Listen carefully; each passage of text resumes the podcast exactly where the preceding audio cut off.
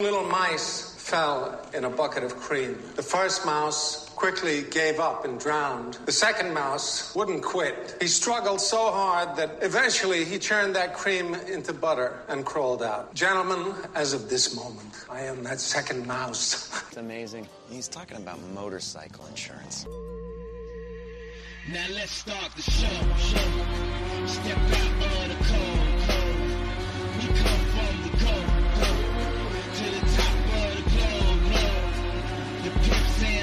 my problem? the folks and the stone, stones. Tell us to fuck off. What a stupid son of a bitch. Ladies and gentlemen, the C-O double M-O-N, synonym for fresh truth is the emblem. Hello, all. Welcome back to another episode of the Second Mouse podcast. Uh, we are joined now by Gataguchi, Q, and, and the Rizzler, aka me. Um, how are y'all doing? It's been a couple weeks. Q, it looks like you are in a new cell block. Um, I don't know if this is Gen Pop or solitary confinement. Tell us about your new living arrangements. I'm the fucking warden. Um, I'm in a fucking bunker in Austin, Texas, with Alex Jones. Don't ask me any questions. Okay, that's fair. Intriguing. And I and. Gato, it looks like you are um, Sanitarium. Coming, coming live from a garage somewhere in Utah. Very excited to see you there. Yep. Um, I was at the Salt Lakes earlier, swimming around in salt. It was really fun. Riveting stuff here, fellas. Yep, yep, yep. And and Q, you are a uh, back-to-back COVID survivor. Love that for you. Um, Two-time, two-time actually- survivor. Yeah, this, this was the third. This was the third time, twice this month, by the way. Um, and actually, the last time we recorded, I was dealing with a pretty nasty, like my throat really hurt, and then that next morning is when I realized I had COVID again. I just re- I had just recovered from COVID like two weeks before that, and then I felt I couldn't get out of bed the next morning, and then I realized like I took a test and it blew up. So yeah, twice this month. True or false? You just upgraded your phone to a 5G phone. Black helicopters. big time Um, black helicopters. no, I did not. That was that was the safe word. that's my that's my code work. I turned into the fucking Manchurian candidate. Um, I don't recommend anyone get COVID twice in a month. It is not fun. The entire month of January, I don't even remember what happened because all while trying to move. It's it's been an experience this month. Not ideal. Not So, ideal, as they would no, say. no. So the landlords hate him because uh, he gave them COVID on the first day. Yeah. And, I, and I'm still and I'm still coughing. to It's this an day, absolute so, walking petri dish right now. oh my god. well, excited you do to. look uh, like you have a bit of jaundice right now. I think it's yeah, the you, lighting. you though. look ill. It's the lighting, but yeah, thank you. Yeah, nice Well- lighting. It's exciting that we're all back together now because there's been a lot that's happened over the last couple of weeks. Um, we're gonna dive into a number of things. There's been some coaching changes. There's also been some folks that have been left out of the cycle. Um, some surprising names actually from Bill Belichick and Mike Vrabel, and we'll also talk a little bit about like what's that conundrum that's going to happen with the the quarterbacks that are going in the draft. There's also been a extremely hot take on one particular quarterback and there are some folks within the NFL community that are pretty high high on him, but we're going to talk about that. But first and foremost, we are going to have a dialogue about the Super Bowl. Fellas, are you bricked up for this Super Bowl? Are you excited? Are you not excited? Are you looking forward to a 2020 rematch between the Kansas City Chiefs and the San Francisco 49ers, where all they brought was sadness and COVID after this? On a scale of one to 10, how jazzed are we for this game? Pretty jazzed, honestly. I know we've talked about this. You guys are not sharing my sentiments. Um, I think people, I think we tend to get a little bit lulled into like boredom because of how good people are and because how good Mahomes has been. But like, this is his chance for what his third Super Bowl ring, and he's like not even 30 years old yet. Um, I I think, and by the way, the Chiefs are dogs in this game, which I don't really understand. That's dumb. um, Don't I don't, I don't, do the book yeah, right I, now at all. I don't, I don't understand it because, I mean, you know, the the the, the Chiefs' run defense is certainly going to be a problem for McCaffrey. Like they're going to have to deal with McCaffrey, but like I, I think overall, like structure wise, the Chiefs match up pretty well with them. Um, going to be a big Travis Kelce game for sure. Mhm. But like, I don't understand how like Mahomes is an underdog, but like, I like that element kind of into it as well. The Brock Purdy narrative. I, I mean, I don't, I don't hate it. Um, it's not ideal. I wanted, I wanted a different matchup, obviously, but like, I'm, I'm pretty into it. Okay. Yeah, I I think you know the the lack of satisfaction that we had from their previous matchup, and I think just the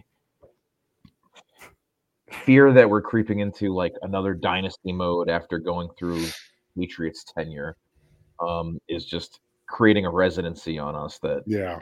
you know we we're placing a lot less interest into it. And it feels like every time vegas now hosts one of these super events like everyone's downing on it. I, I don't know why that is. I, I- I think that's just because there are some people out there that are really pissed that vegas is now too expensive for them to go like do their super bowl thing that they do every year you know and that's probably driving some of the hate there but um I, I I think just people aren't that excited about it because there was a real opportunity here to see like some different matchups, like Q had mentioned, right? We could have had we could have had Detroit versus the Buffalo Bills, and like I think everyone would have been really on board to see somebody walk away with their first Super Bowl win, right?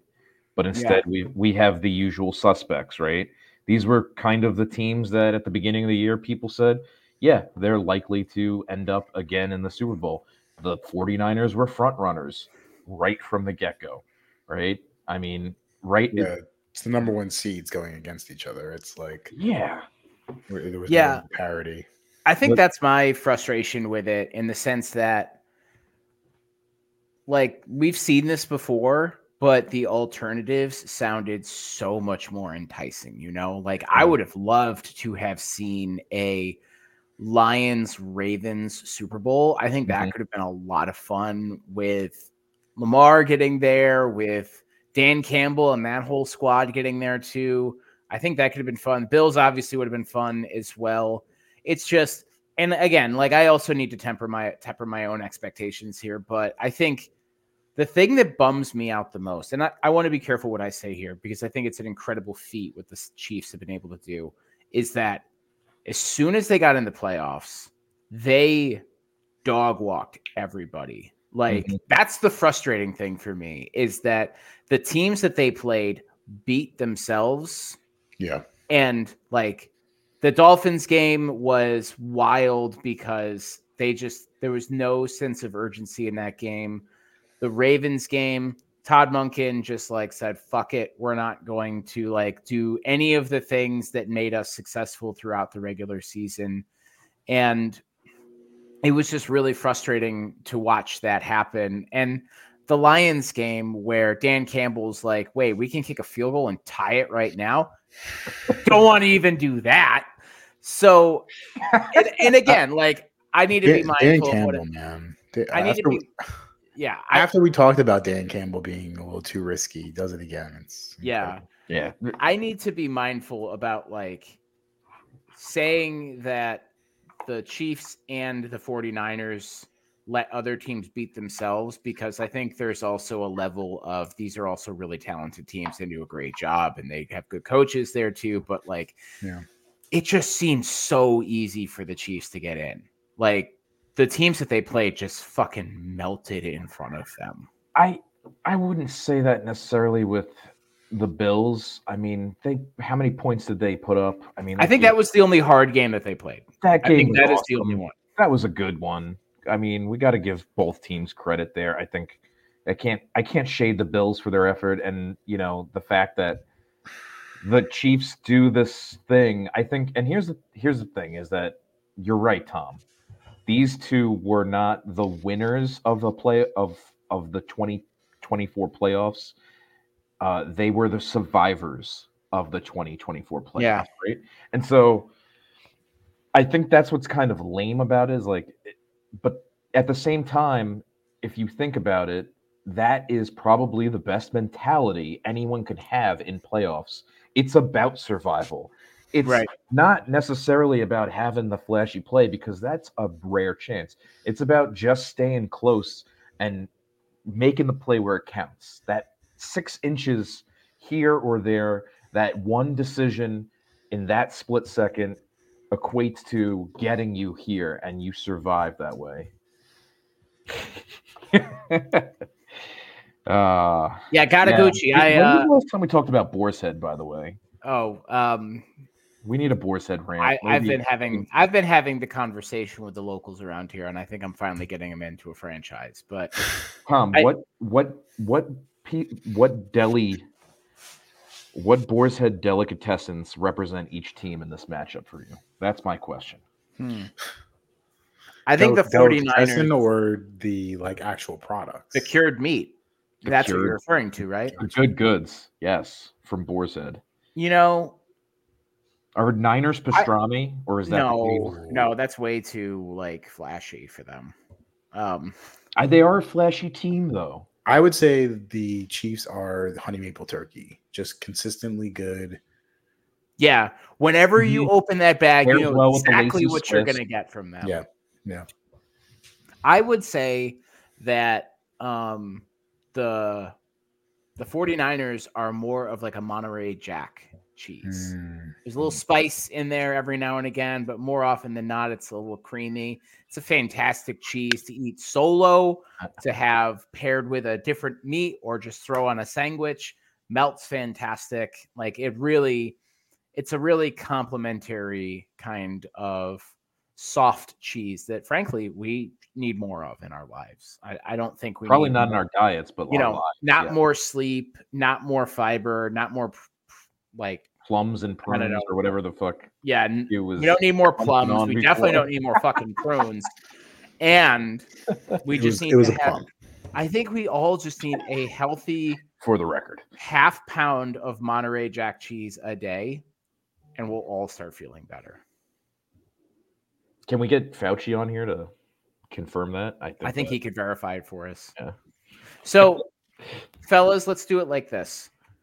Give me a couple of keys to victory for both teams, but who is the visitor in this game technically? Mm, it's a good question. I will have to look that up. Um, KC's the home team. Okay, so let's start with the 49ers. What are the keys to victory for them? Brock Purdy. See, I, I think it's McCaffrey. The Chiefs are only vulnerable really one way, and it's on the ground. So if I'm them, I'm using Deebo Samuel because they play a lot of two high as well, Mhm. the Chiefs. So I think like a guy like Deebo kind of crushes that. So I think running McCaffrey early and often and trying to find Deebo on some underneath stuff is like going to be their bread and butter the entire game. Don't put it in Purdy's hands. Don't like you got McCaffrey for a reason. Let him let him cook. So the reason I say Brock Purdy is not because he's the key to the victory as much as he's the key to their defeat. Oh, for sure. Yeah. and his playing well. And and I feel like here's here's the thing. People are shading Brock Purdy, and I've shaded Brock Purdy quite a bit. He does do some really great things um, as a quarterback. And even last week, I think a key, or not last week, but the week before, one of the keys to their victory was his ability to scramble and do something that he's not really used to doing, and that's moving out of the pocket, making you know, getting getting time and letting a play develop. And he was able to do that well because in times where he's kind of sat back and not thrown on his mark, because he's kind of like a guy who throws on his exact mark, um, he's gotten in trouble. And I feel like the 49ers are a very fragile ecosystem. They are one like catastrophic injury away or um, one piece of their system breaks down even in the slightest and everything goes haywire for them. Whereas it's quite the opposite for the Chiefs, which is kind of why I I think Chiefs win this one inevitably. Um, kind of a spoiler to our predictions later on, but Thanks, Um, Gatto. You ruined the whole show. yeah. All right. just but uh for for consistency brock purdy is going to be put in positions where he's going to have to make plays to extend um drives. And you know he needs to maintain a certain level of um competitiveness throughout this game. And i think i think he can do it um so much as you know he is able to actually make smart decisions in those moments. And when when it isn't on the mark to ad lib a play doing that in the right manner whether that's scrambling or what you know Yeah. I think people like. I think Purdy gets like. There's been a lot of hate on Purdy, and Mhm. like everybody kind of talks about the we got to tone it down the Cam Newton thing, and like I don't think what Cam Newton said was anything that crazy. He he was right, by the way, that like Purdy's a game manager, but like that's not necessarily a bad thing. Who said being a game manager is a bad thing? Like it's just the style quarterback you are. There are guys like Mahomes and Allen that are like game wreckers and that can do it all. And there are guys I think you mentioned Dak Prescott as well that are like they kind of run the ship. They're Mhm. like point guards, right? They're not going to wow you, but like they're like kind of like Rajon Rondo. Remember Rondo on those Celtics teams? Like he would finish with like eight points, but he had 14 assists and you know five steals and everything like that. Like to act like he wasn't a primary component is crazy. Like he's just saying like that's who they are. They're not they're gonna win you the game on their backs, but like they can still you can still win a Super Bowl with them clearly. Yeah. You can it- be really successful just being good at your job. Yeah, like, Like- they're they keep everything in line. They're composers essentially. Like I don't think I, don't, I think people get a little crazy with it. Is it just that though? Is my question because I think part of this, and this will lead us into another later conversation about draft. I think part of it is is the the draft, right? And because he he's a seventh round quarterback, people expect him not to be able to perform. Mr. Irrelevant last Right. pick Yeah. in the draft. Yeah, I want to get to um, some of the thoughts that I have for the 49ers, and both of them live on the defensive side of the ball. Um, keys to victory for the 49ers are Steve Wilks, the defensive coordinator for the 49ers. Is he going to be able to scheme something that holds um, Travis Kelce in a position where he is limited, but also is he going to be able to take away some of the other things that the Chiefs do really well? I mean, Patrick Mahomes being able to avoid um, pressure, being able to throw the big ball to MVS. I think those are the things that Wilks is responsible for providing a scheme that is going to be able to create pressure, but also keep a lot of that big play ability down. And that sounds like a really, really hard job, but he's also had a couple weeks to look at it. And he's a pretty good defensive coordinator, all of that being said. And the second key is one that is a little close to my heart, and that is Chase Young. And the reason why I say Chase Young is because ever since he got drafted or he got traded to the 49ers, he's been real, real irrelevant. Like, not even a factor in a lot of games. And Nick Bosa has had to carry a lot of the weight and water for this team. And Arik Armstead has also been there. Randy Gregory has played a lot too, which you wouldn't necessarily think. And I think this is a game where Chase Young really needs to figure it out, man. Like this Did is a game. play I shared where he like basically jogs the entire way? Yeah. Yeah. And and and I'm gonna be honest, like that is a pretty common thing to see. Like there's a lot of film of him just kind of like Trotted close out there. enough, close enough to a play where if he closed properly, he could probably be involved in it, but far enough away where he's not going to put in max effort.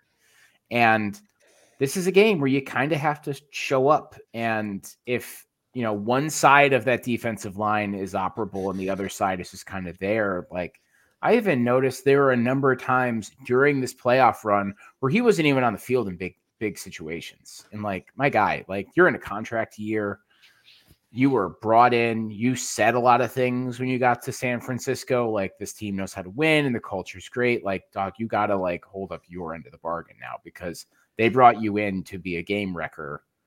And so far, all you've done is look pretty average.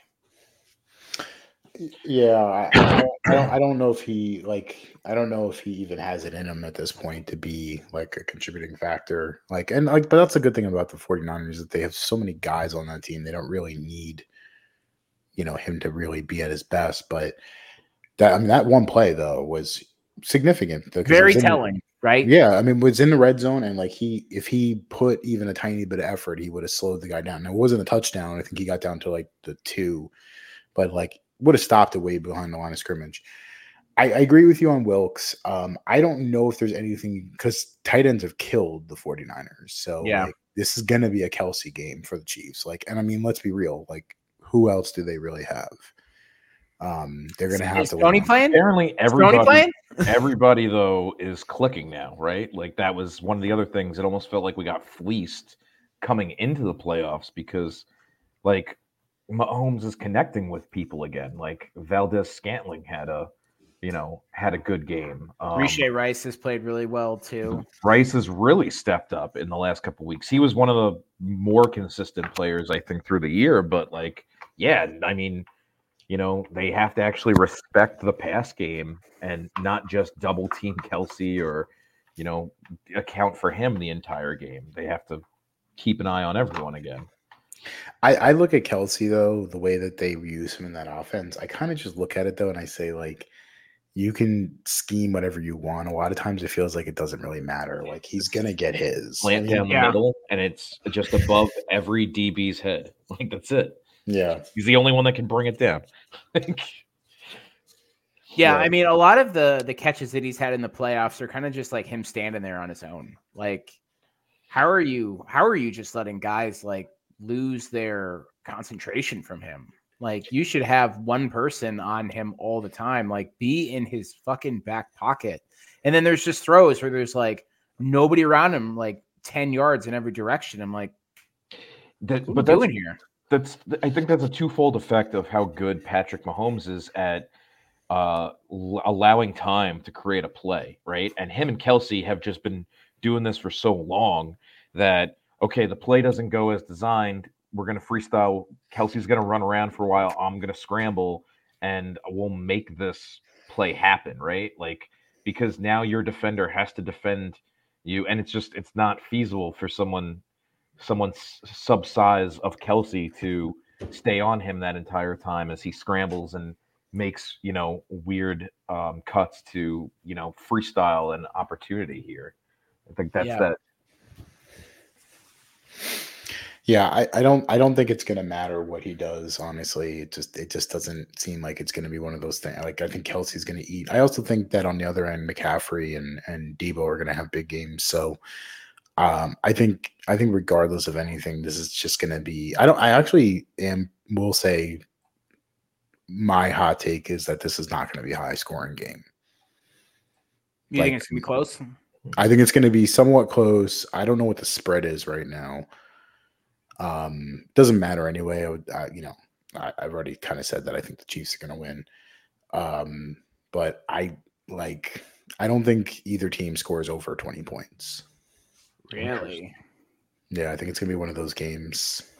Gambling Gatto, that's what they call him. He's already looking it up. Gambling Gatto. We love gambling Gatto, don't we, folks? Yeah, he's in he's in Vegas. He knows what's up. He's over there just spending his money. No, I mean,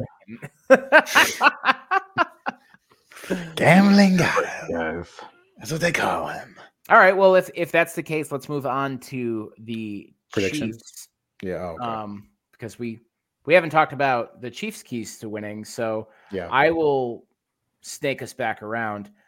I think Isaiah Pacheco is a guy that's going to have a big game. Like he's been like on the cusp of big games throughout the the playoffs, and he always seems to have either like a really big run or a touchdown when it matters the most. Yeah. And I hate the way he runs so much because it gives me so much anxiety. But if I was a fan of the Chiefs or I was on that team, I would be all about it. I would love that shit. I'd Yeah. eat it up. And He he's got a he's got he's definitely got a unique style. It's like um it You know who he reminds me of? angry. do you remember Barber. Marion Barber? Did we just become best friends? Brains, brains, brains. Um, yeah, no, I, I literally when you said that when you said that, I literally thought of Marion Barber because like he may not last long in this league because Marion Mm-mm. Barber didn't, but like goddamn that angry Mad at the run, like, ground, yeah, running like a bull in a china shop. So I appreciate that. I appreciate that energy. Oh yeah, for sure. He's a he's a Jersey kid, so you Yeah, he's a Rutgers guy. Like they, Yeah. they can't find parking and you're upset when you get to class. but who is your um who's your prediction or who's your your key to victory for them? for the Chiefs, yeah, I mean, I you know said it before, I'll say it again. It's Travis Kelce. I mean, like I, the the entire year, the Chiefs have been kind of laying in wait, you know, and it's like they've everyone's been saying that they're no good because they don't have anybody. Oh, they don't have any receivers, and they really don't. I mean, like I like Rasheed Rice a lot, but like he's not ready to be a number one X receiver in this league. He's he's gonna be there eventually, but um, not for a team that's this you know deep into a run. So they're they're gonna lean on who they know know most. I the only thing I think that Pacheco is gonna run into is that that defensive line for the 49ers is fucking nasty. Yeah. So it's it it and if the Niners strike first, which is always potential, do they fear that they can't lean on the ground game and do they feel like maybe try and up the tempo a little bit, which would mean less of like just running Pacheco up the middle and trying to trying to hit other people in stride. I think I think Kelce is going to be the engine here. I think they're going to go Mhm. after him. I wouldn't be surprised if he's got double like double digit targets and double digit catches. Wouldn't shock me one bit. Yeah. Gatto, who you got? I think it's it's Steve Spagnuolo. Yeah. He's been Say more bag. about that. He's been in he's been in his bag lately. He's uh the chief. Did I lose? It's that crappy uh, motel Wi-Fi. There we go. Wait, what did you guys hear? He's Spagnuolo. Steve Spagnuolo. Okay, I think he's he's clearly the. Um, I think he's honestly the MVP of these playoffs for the Chiefs in a lot of ways because he's made that defense pretty effective, minus obviously the Bills game. Um, but uh, he's he's just been in his bag these last couple of weeks, and if he can dial in on the 49ers number, yeah, like Q, your prediction of a low scoring uh, Super Bowl, it's it's on the back of Steve Spagnuolo having a shutdown defense. And you know, I, I think we all can say like L'Jarius Sneed has just been fucking He's feasting. been locked. He's been locked down. Yeah, and um, if they can if they can handle McCaffrey appropriately, keep him, you know, make it difficult for him to get his big plays. He's gonna have them. That's there's no doubt. But you know, if they can if they can cause the if they can cause him to be short on third downs, if they can they can bring it to um because I, I forget the statistic, but I believe they're not that great on third and fourth downs. Their numbers are middling at Yeah. best. Yeah. So, um, you know, if they can create those situations and speak Steve Spagnuolo is up to the test, we we're we're looking at you know a victory for the for the Chiefs here. So That being said, um, because it we both for both teams we have the defensive coordinator like highlighted as a key to victory. I love watching George Karlaftis play. Like Yes. that dude is just in a ideal place all the time, just doing something that really changes the game. Yeah. If I were to get a second choice, he would be my he would be my guy too. So I've gone defense for both teams and defensive ends for both teams. I just he reminds me of um who is the former Chiefs defensive end who went to the Vikings after that? Jared Allen. Reminds me a little bit of him. Yeah. Like it's the it's the motor. It's you know, it's that like the timeliness. Like yeah, the nonstop. Yeah. I, I I I like Karlaftis too. I liked him coming out of Purdue. Um he he he definitely struck me as a guy who's going to be like, you know, the type of guy he is. He's not going to he's not to be a 15 20 sack guy, but he will be a consistent threat, but he's also good against the run too. He's good he's good run setter and he's also a good edge rusher. Um he's he's definitely he's definitely going to make an impact and like they need it because like their their DBs have been really good, their linebackers have been really good, but they don't really have anybody else on the defensive line that's been like super consistent for them. Um Chris Jones has been very spiky. Yeah, weird weirdly enough, he also like been kind of dealing with some nagging injuries too. So it's like um it's just one of those things for them. Like I don't know what you do with him next year. They're gonna have to figure that out because They they just gave paid him that a shit ton of money, didn't they? for the one year. Ugh. So they're gonna Yeah, have to man. re- they're gonna have to go through that again this year. Um, I think he probably walks. Uh, but like, I mean, for the Chiefs, like I, I Spags Spags has done such a good job, and like considering that the the personnel is like not the greatest. Like, I mean, I can't really name too many people off that defense. Like, you know, Justin Reid and you know Sneed and all that. You know, a couple couple guys, but like he the scheme is really like the bread and butter for them. So um that's also again why I feel like this is going to be a low scoring game because I just think that you have Wilks and, and Spags who are just two amazing defensive coordinators. It just feels like one of those games that's going to be like hyped up as like a high scoring game because you look at the offenses with McCaffrey and Kelce and all those guys. But then when the end result, like I, my prediction is 20 to 16. Like that's what I'm going with. Um, Okay. That's what I think it's going to be. I think it's going to be low scoring. I think it's going to be a, like a last touchdown in the fourth quarter type. Halftime, we're going to be like bitching because it's seven to three. Like that's just that, This- that's just the vibe I'm getting. This man's taking the under and he's taking it hard. Yeah, no, I am because like it just it just feels too geared towards the skill position players, and I just think it's going to be one of those games where like they're gonna get into field goal, you know, range, but like no one's gonna sh- like I don't I wouldn't be surprised. Oh, surprised. you mean they're not going to go for it with the game on the line? Dan Campbell's not coaching in this game. Oh, yeah. Not right here, Bogdan.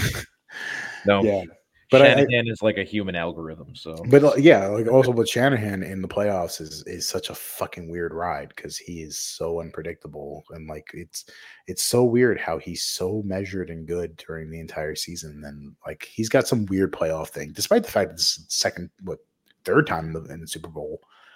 Once with the 49ers, once with the Falcons as the offense coordinator, and and now this is the second time as the 49ers coach. But like feels like he just is so weird in the playoffs. I can't like predict him. there, I, there's- I think it's that team, like the the Kyle Shanahan or the Shanahan approach.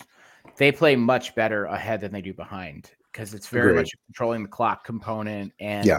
you don't take big risks until you get into the Super Bowl and you're leading twenty eight to three, and all you do is fucking throw and you let the other team back in and they win. God, But that game. like I think they need to be balanced in a way that like they need to be very measured. And if I were to say balance, I think they need to be like 55 45 run to pass in that game.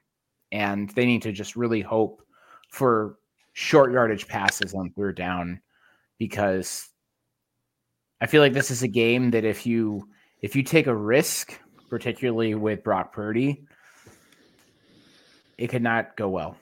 You better be fucking right. so I think there's like also in, in and I okay. So should we just kind of go with our prediction picks here? Yeah. I, I Hit me, went with mine. or- I said mine already. 2016 Chiefs. Yeah. Um, I'm gonna go with uh 31-24 Chiefs. Uh, I'm gonna I'm gonna say that there's a little bit more excitement in this game. Um, I hope I, hope you're right. By the way, I, I- hope I'm I- wrong. I, I just feel like um there's there's a there's a few intangibles that have made me really cautious about the 49ers here. One, there is this this obvious thing about my, uh, about Shanahan not winning the big one, right? And the Chiefs have already been there, done that with this with this team. They've this is the second, you know, the second matchup. There's a little bit of pressure off, and I feel like that is huge because when not having to prove people wrong in that sense, you you can operate, I think, a little bit more freely. You're more relaxed, and I think that's a huge part, like the nerves, right? It's the Peyton Manning fucking fumbling on the or or you know botching a snap on the first play of of the Super Bowl kind of attitude. You know, it's like the tension is down. You can relax. You can perform well. You know. Um, and then the other thing is, I think the 49ers already have a losing mindset going into this game. Really? Uh, the whole garbage about the the fields not being up to par and we're still doing this field bullshit. giving that themselves lending themselves an excuse that that one practice you know like i already see it as being garbage. And and there's been you know arguments that the nfl didn't do enough like that the field had recently been uh, updated and it wasn't it wasn't really ready and they should have tested this more and this and that. But like it's practice before the big game. I I don't see them going like you know full pads or 100% here on this turf regardless.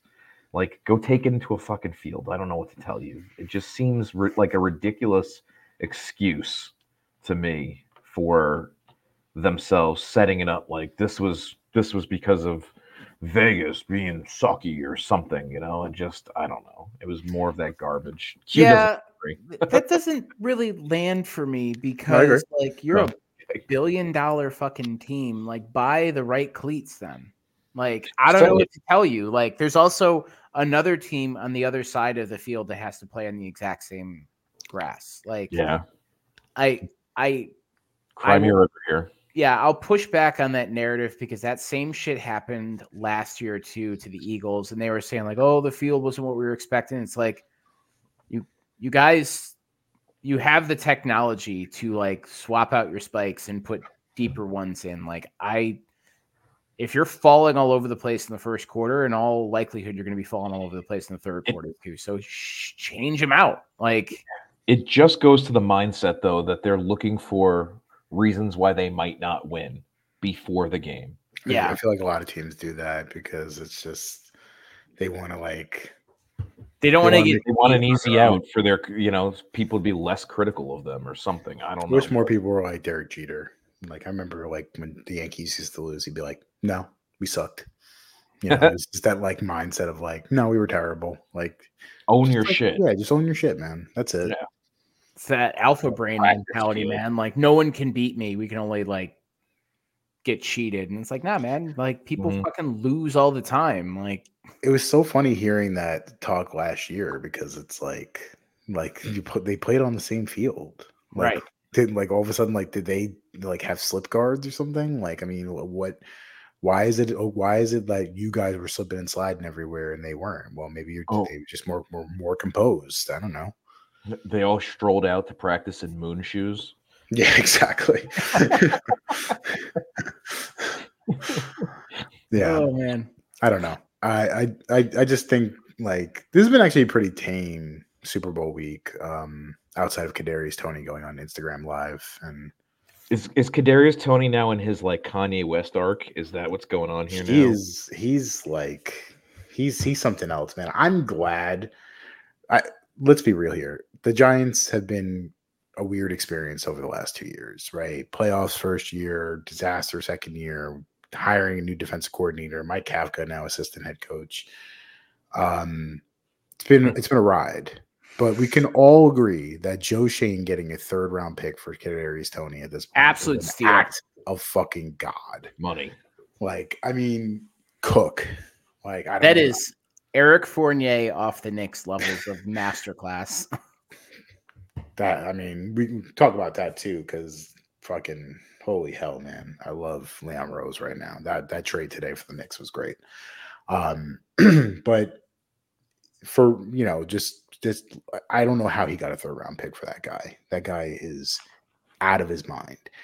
Like he, I think he, his NFL career is over. Like He tried to- so done. he tried to walk it back. By the way, he said like, Yep. "Oh, I wasn't talking about the Chiefs. Uh, you know, they might." And I'm like, you were basically saying you're not injured, and they're saying you're injured. So it's like, how you how are you not talking about the Chiefs? But he's like, oh, I was trying to go after Giants fans, but I shouldn't be doing that. And I'm like, this guy does not fucking What? get it at all. How? Yeah, he doesn't. He does. What a bad excuse. Like what He, grandeur delusion. He's something else, man. He is he is something else, and like I hope it was worth it. Like I mean, I guess it was because he did have that big punt return, that touchdown in, in the Super Bowl. But that's all you're gonna get from him. He does Yeah, I mean, That was his value right there. like that, that that's was worth it. a third round pick, honestly. I mean, it is. I What, what Trust else? me. What are your other third round picks doing for you? I forgot who yourself the Giants. I forgot who the Giants got with that pick anyway. I, I know it was the Darren Waller trade. So I mean, hasn't really that. Worked paid out off yet, so. yeah, yet. or ever. I I I, Oh, they I- also got that corner um, that was hyped up in the preseason. I can't remember his name. Hawkins? Um, hmm. yeah, yeah, yeah. I think So- I think Toney's career is absolutely over. Like he's done. I don't see him. I don't see him getting onto another team because I don't think teams are going to be willing to deal with the headache. Like you're never on the field, and when you are, it's either boom or nuclear bomb level bust. And when you're not playing, you're a distraction. and there are guys that are less talented and quiet and won't bother anybody, and you are rarely healthy. And you could just like you could pin the whole thing on like your best ability is your availability, and you're not available. I was you just about to say that. one good yeah. fucking catch in a game, and then you're like, oh, my hamstring hurts. I'm down for three weeks. Like, you you can't even like again like even like just like being on the field like being a good blocker you know like yeah, there's there's so many good elements that you can kind of take advantage of being like you don't have to be the guy making the huge catch um but it's just so strange man because like he must have like tendons made out of fucking like used He's rubber like- bands. he is a perfect definition of a glass cannon. Oh my god! Like the slightest thing, man, he just like his body breaks down. He must not take care of himself off the field at all. I honestly thought it was guys don't take the care they probably should, right? yeah, it's I it's mean- wild. Like I like I feel bad for a guy like Saquon who's had a lot of injuries over his career because you can tell like he really does work hard Yeah, Mhm. on like staying in really good shape. Those training videos he usually releases, like in. I actually think he the offseason. overtrains. I think he That's quite overtrains himself. Yeah. Yeah, Um, but like when it comes to a guy like Toney, like I mean, like he must just not do anything. he I, he strikes me as someone who has like a very interesting diet, right? Like he only eats it's definitely like, Like Funyuns. Oscar and, Mayer. like, yeah, Yeah. onions on an Oscar Mayer.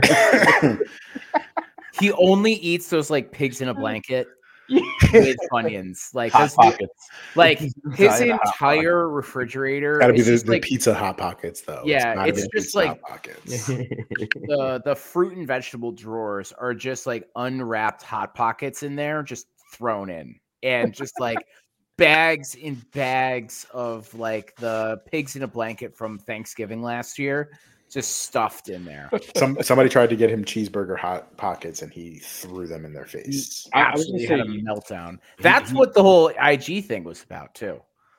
Hamburger helper.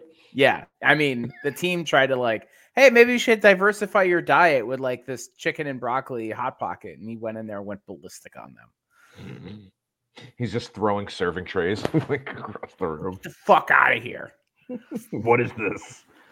All right, so I'm the last one to give a prediction. I think my prediction is going to be Chiefs because I've bet against them in the past and I failed miserably. I think it's going to be 24 17 with a defensive touchdown, Chiefs, and they win. Now, who's gonna give up the? Who's is it gonna be an interception? Is it gonna be a fumble? Is it a Brock Purdy fumble? Brock I think in all likelihood it's a pick. the pick to end. Yeah, because I think I think what's going to happen is that it's going to be tied towards the end of the game 17-17 and they're going to get desperate and they're going to try to throw something Purdy might force it to Brandon Aiyuk and Justin Reid or one of the other DBs is able to pick back, pick it off and bring it back. Is isn't that always such a weird thing too? There's like this desperate need, even in a tied situation, to you know go up and you make this like really dumb decision. It's like no, just keep prevailing cool heads with this, and we've seen it so many times that it's kind of wild. Like that desperate need to like make that play supersedes common sense. I don't. Yeah. I mean, I think, like- behind, but you act like you are. That's what happens when guys let the moment get too big or they think the moment is bigger and they have to make a play when in, like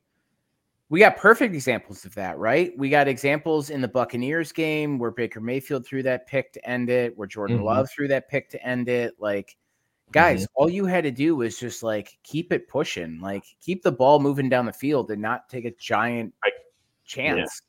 I will say though, if there is a guy who might have that ability, it is Brock Purdy. He's a very down to earth kind of humble guy, and he does not really think like he doesn't have an an expanded ego because everyone just shits on him all the time. So maybe he won't do that. like there is a chance. Yeah. I don't know. I It's just in I human feel like- nature. I agree with you. There's human nature here, but I just have a hunch, and I could be completely wrong, but I feel like there this is a game that is destined for like a big play moment and it's defensive focused. can can I give you an alternative? can I give you an alternative moment here? Yeah, we can we can do in the multiverse of madness here. It is it is a uh, fourth and goal, and the obvious answer here is you have to give it to McCaffrey, and instead they go to pass it, and it's an So they do a. Seahawks thing. exactly. Yeah, they try to the themselves. Shanahan. It fits the Shanahan idea.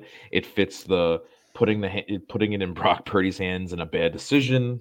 Like it's kind of right there on par with all of these things. You know what I mean? Like it Yeah. just It'd be interesting if that happened too. I mean, I think that it's we've seen it happen, so there's definitely evidence out there of somebody thinking that they could do it. and we had the flip with the the Detroit Lions, right? So that just Yeah. where they Yeah. ran it when they shouldn't have. Interesting. Okay. Um, anything else on the Super Bowl? If not, I want to move on to some of the offseason news that we've has been catching up. So So oh, on to the Pro Bowl. Um, no, I, I I'm kind of good on the NFL talent show. Thank you so much. Um, they should just name the All Pro team and then just walk away from it. Um, okay. I agree at this point. Yeah, it's stupid. So we have missed a couple of things that happened over the last couple of weeks. The coaching cycle is officially over with Dan Quinn being named the head coach of the Washington Commanders. He was um, he took the last open job, and I want to talk a little bit about. I want to go on a little bit of a rant here from a fan of the team and talk a little bit about Ben Johnson and that whole debacle that happened where he informed Washington that he was going to withdraw his name from the coaching search. Come to find out, the team executives were on their way to Detroit to interview him, and they didn't find out first from Ben Johnson. They found out through like a reporter asking about it to them. And when they found out, they got a message from Ben Johnson's representative that said, Yeah, like, yeah, he's pulling his name out of it.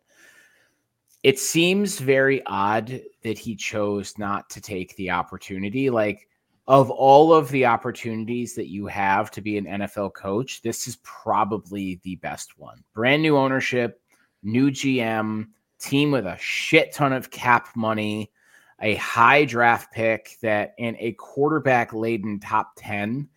And I'm wondering if I'm wondering if people were a little rattled by the price tag that he put out there, given he doesn't really have as long of a track record of being an offensive coach as some others. I'm I've made my peace with Dan Quinn. I actually I actually kind of like that move now. I've kind of convinced myself, but in the end, he probably should have taken that job because not a lot of good jobs come up in the NFL very often. And he has a very I'm not saying this is going to happen to him, but there is another individual who was a offensive mind that everyone couldn't get enough of and that guy is on his third team in 3 years and his name is Kellen Moore. So I would much rather take the job than stay on the same place for the second year through the coaching cycle and not be as successful. As outsiders, as Giants fans, what are your thoughts on that whole situation? Uh, I, I think that that he's kind of also like the damage that Johnson might have done to his future opportunities is huge. That's I, been a big part of the conversation too. That people don't won't trust him next time around. So, like, I, I mean, if his idea is that you know he's going to get promoted to head coach at some point um, with Chargers, maybe that's part of it, right? Lions, uh, sorry, Lions. Sorry. Um, um, but do you? I don't know. Like, it just seems to me like the reason that information, like, we got the rest of that information is because of how pissed those execs were for getting on that plane, right? For Mhm. all of that. Like, you don't hear the rest of that unless they want people to know that he did something you just don't fucking do, right? Like, at least take the conversation, have the mm-hmm. conversation, right? Like, Or at least tell them before they're on the plane. Like, And- yeah, and, and there's a sh- and there's a short sightedness too of like there's this talk of money, which is I think he, he's trying to get an easy out here. Maybe his agent played his hand a little too hard, but like you're an NFL coach, like if you suck at your job, they just pay you out for a couple extra years anyhow at you know the lower price. Like take the money, man. I don't know why the fuck like it's so weird. yeah, it's Right. definitely an odd situation. I, I I certainly don't think the way he went about it was good. Um, I think he could have obviously made better timing. I I if he keeps up his level of coaching though, I don't think it's going to matter. I I there, there was a rumor going around from what I've been reading is that I think he may have been a bit hesitant to take the commander's job because of the fact that they have a lot of basketball guys there because the the guy who was running the warriors was there. I take everything with a grain of salt. I imagine he probably wanted to run it back with the lions one more year and then see what's available next year because the cowboys might be a team that might be available um, there's the philadelphia eagles could be a team that might be available But I, continue. I'm sorry. Yeah. No, I'm I'm just I'm just saying from a standpoint that if, if he sees a destination that he maybe likes a little bit better, um, but yeah, turning down a commander's job where you know you're you're gonna have a, a number two overall pick, so you pick your essentially pick your quarterback and maybe go get Caleb Williams if that's the guy that you really want. Um, it's certainly weird. I don't think it's going to affect him. I think the only thing that's going to affect his job prospects are going to be if the Lions just shit the bed next year offensively. Having said that, The Lions lion. right. Having said that, having said that, he is going to start bordering Josh McDaniels territory if he keeps doing this because last year he pulled out very quickly, which is the way to do it. Take the interviews, take the experience, and then pull out quickly and go, "Hey guys, I'm not going to waste your time. I'm out. Like I'm I'm staying." Everyone was perfectly fine with it. And that's admirable too. Like, Right. I'm fine with that. don't keep up don't keep people busy and everything like that but then to do this where like there's like two jobs left and the commanders are basically waiting for you to finish and get knocked out and then they're on the way to see you it's it's kind of a scummy move Mhm. but like to be real like i don't think it's going to i don't think anyone's going to like not want to hire him next year because of what happened with the commanders. Like you know i i, I don't think it's going to change anything. But there's only so many times you can do that before people will start giving you a reputation. So Yeah. he's got to be careful but like i think there are some other jobs that he may be looking at maybe long term. I, I will say though, I will say, and God, I'll let you get your point in real quick, but for all of the Cowboys and Eagles jobs out there, there's also a bunch of dog shit jobs too. Like if things don't turn around in Jacksonville, that's there. If Carolina does another thing and David Tepper just is David Tepper, that's another opening. Like there's also a lot of bad jobs out there too. And I would argue there's probably you are more likely to have to take a bad job than you are going to be able to like land a good job because you're saying Eagles and Cowboys. I would even throw the Giants in there too, potentially. Not out of the realm. There's another guy out there that I think Bills potentially. Like I think there's another guy out there that could potentially stun all of those folks and take those jobs. And Mike Vrabel is that guy. Like you're getting established coach, a guy who I mean, he's a former player, has a lot of respect from the guys that he coached. And I mean, if push comes to shove, like I know that Ben Johnson is a offensive mind, but we've also seen offensive geniuses take over teams and not be good. We've seen Mike Vrabel take over a team and they've gone to the playoffs. So I I would my only hesitation, and who knows, like there might be an opening in Philly, there might be an opening in New York, there might be an opening in Dallas. I don't know why you'd want to take the Dallas job, to be honest with you. That's a fucking pressure cooker. Um, so is Philly too, but I think it's just from a, a roster standpoint, you're you're basically starting with a roster that's top five in the NFL, and also like you know with uh, the Cowboys, you know Will McClay being there, um, you know one of the best GMs in the league, even though Jerry Jones is the GM, he Yeah. refers to him. Um, so it's like you know, it just feels. I think it just get you get the feeling like they're they're going to be a good team they're going to have good players. So it's it's and like they're a team with a lot of resources. So See, go ahead, Gatto. See, but here's the thing that I think really kind of I wonder about. It's it's it's jumping on an opportunity because the alternative might not be what you think it is. Yeah, he thinks he has an opportunity to win with the Lions, but he's forgetting that like he didn't have much competition with Minnesota because they had the injury to uh, Kirk Cousins early, and you know their season kind of got derailed. Um, but next year could be a totally different story for them. The Green Bay Packers showed quite They're only going to get better. bit of promise. The Bears are in one of the greatest places or positions right now for a team to develop and grow.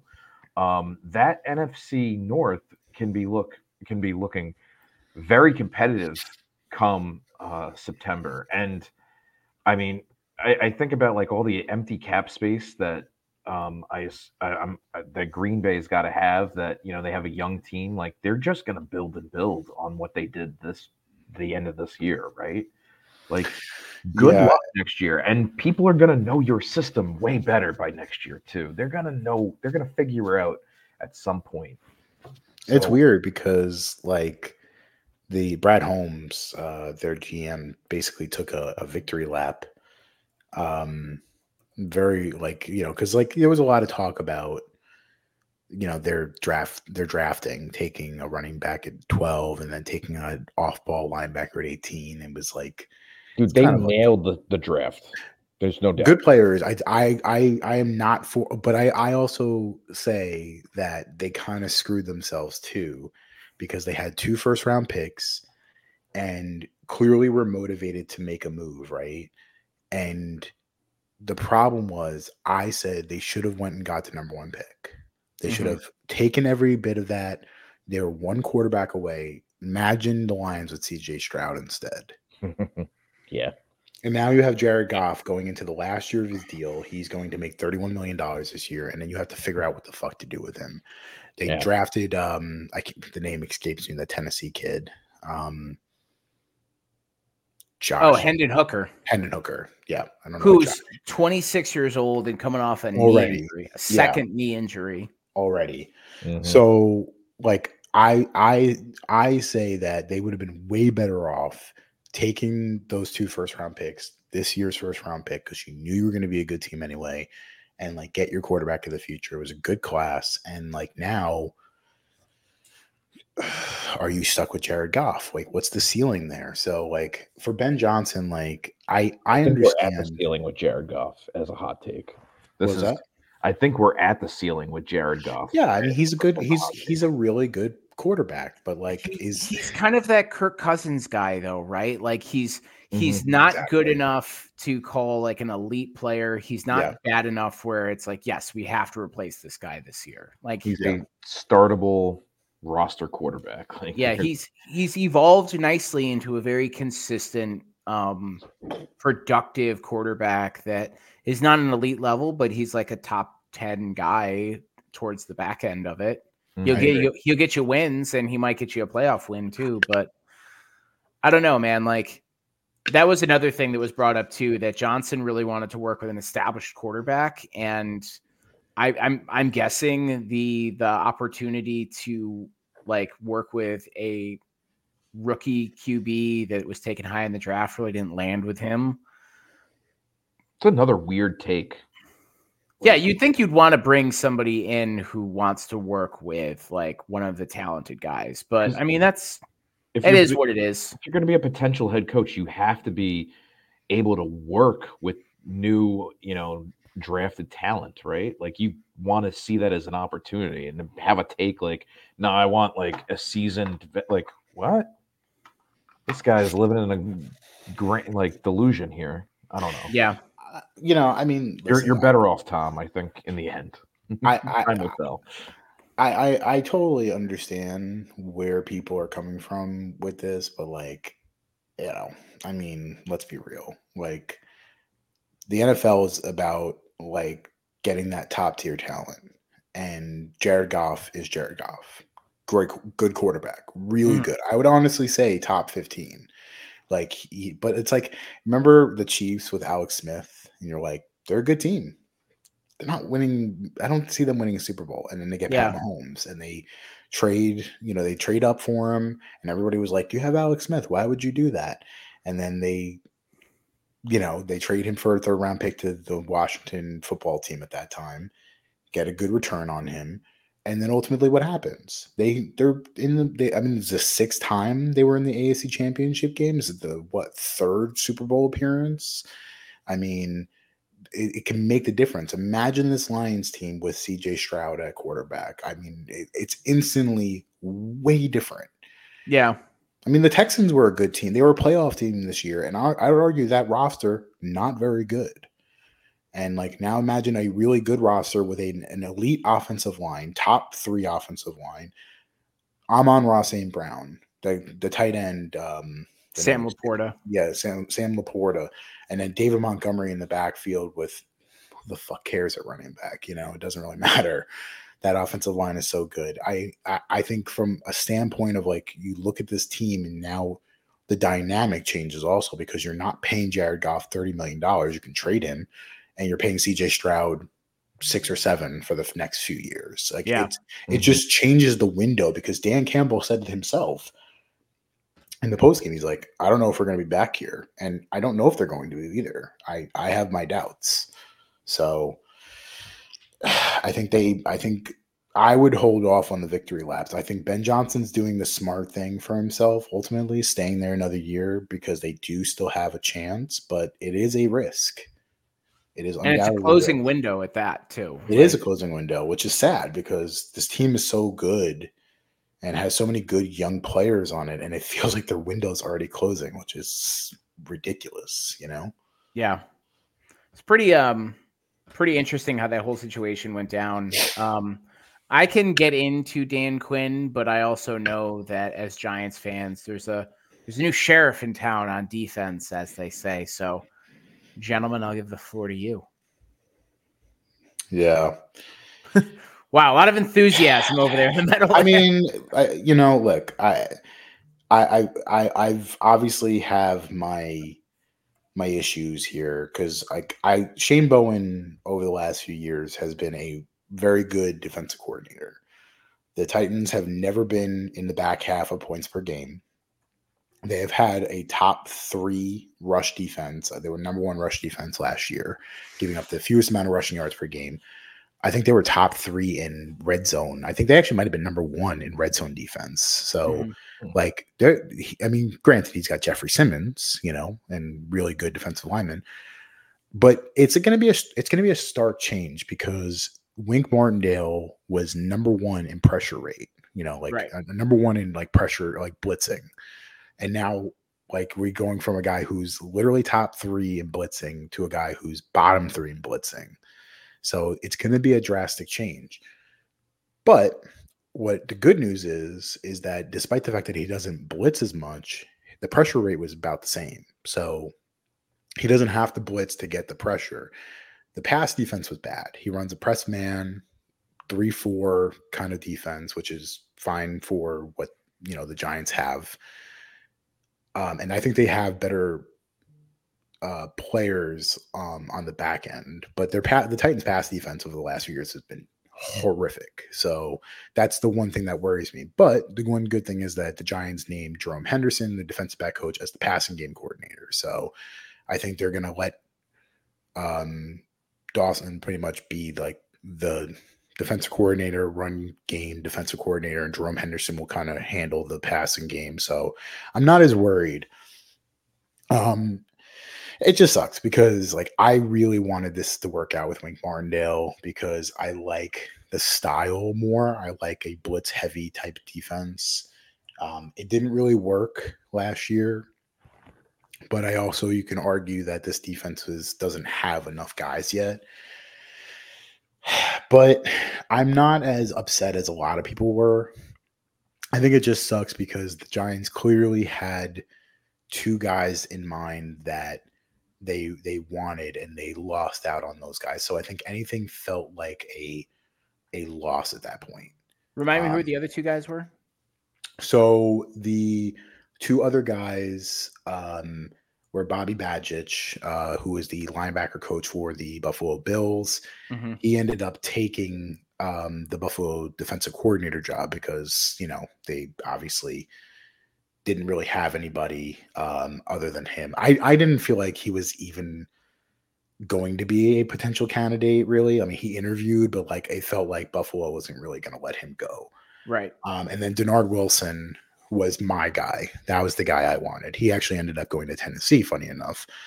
He was the defensive back coach for the Ravens this past season. And then he was the defensive back coach for the Eagles the year before. Eagles had Right. the number one pass defense two uh two years, you know, last the year before, and then went to dead last this year after he left. And the Ravens went from like a middle of the pack to the number one pass defense. So like wherever he goes, the defense drastically improves. So, um, I mean, I'm happy he's not he didn't go back to Philly, you know, but like, um, you know, with with guys that were available like Fangio and you know Denard Wilson, like I wanted somebody good and like, not that you know, not that Shane Bowen's not good, but it's just it's an underwhelming hire. Yeah. I think this was a hard year to find coordinators because I I I just don't know that there's like there's a lot of opportunity out there for guys and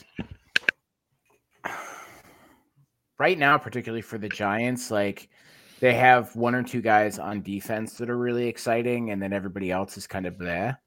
So I'm wondering if that had played a lot into it. Um, and then ultimately the whole Martindale thing. And I think,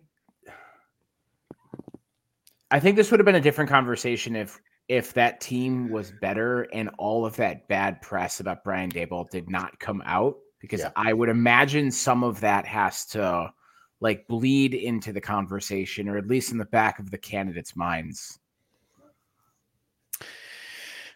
Yeah, I think there's clearly a residual effect. And it's also a residual effect for Wink too, because, you know, I think he's interviewing with Dallas, but like I don't think he's considered the favorite to get that job. And There's he- also some speculation that he's going to join the Michigan staff, too, yeah, which would be so- as I'm not going to lie, that would be a downgrade. I mean, it's it's a top tier school with, without Harbaugh there, you know, and like yeah, going from the NFL to to college is is definitely not ideal. I think he's a good fit for a college defense though, because it's like he's a galvanizing type of guy. Clearly, players other than Xavier McKinney like him, Mhm.